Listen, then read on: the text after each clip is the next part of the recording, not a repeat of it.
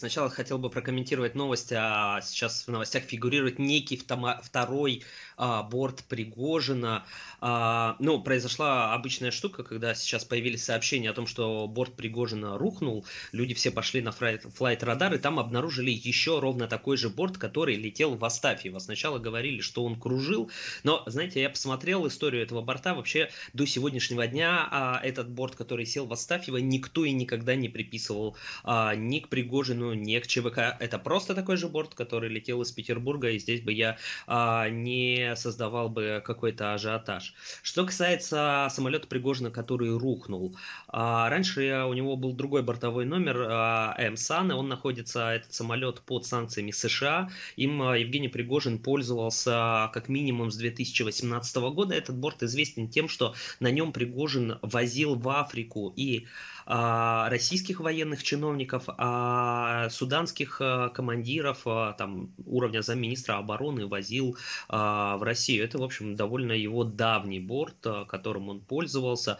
Наверное, в 2017-2018 году мы с коллегами как раз занимались исследованием. Раньше у Пригожина было два еще борта, на которых он регулярно летал либо в Африку, либо в Европу, но в последнее время они стоят на приколе, и поэтому упавший сегодняшний борт, он, судя по всему, Пригожиным использовался довольно часто. Одни из регулярных его полетов это были недавние полеты в Беларусь. То есть вероятность высока, что он мог находиться вот на этом первом самолете? Ну, вы знаете, идут сейчас сообщения от коллег, которые, я полагаю, обладают источниками о том, что окружение Пригожина не может с ним связаться. Некоторые даже подтверждают. Я не берусь ставить прогнозы. Я скорее давайте отделим. Есть борт, которым действительно Пригожинский. Есть тот, который сейчас фигурирует второй. Давайте на него не отвлекаться, потому что до сегодняшнего вечера о нем не было никаких сообщений, что он может хоть как-то связан быть с ЧВК.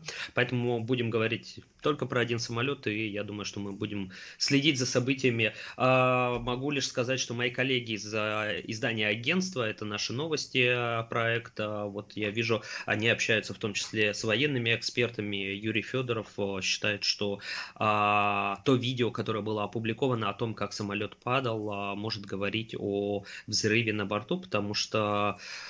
Я так понимаю, это было людное место, где самолет упал, следов от запусков каких-либо ракет там не присутствует, а самолет моментально потерял скорость и рухнул на землю.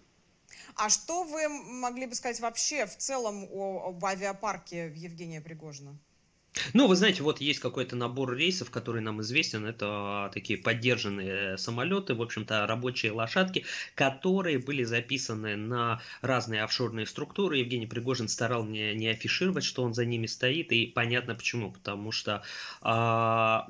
Пригожин, в общем, последние годы, еще до февраля 2022 года, был вполне себе токсичен, а это западные самолеты, которые требовали регулярной проверки и ремонта, который в России никто не делает. Для этого использовались, как правило, европейские юрисдикции.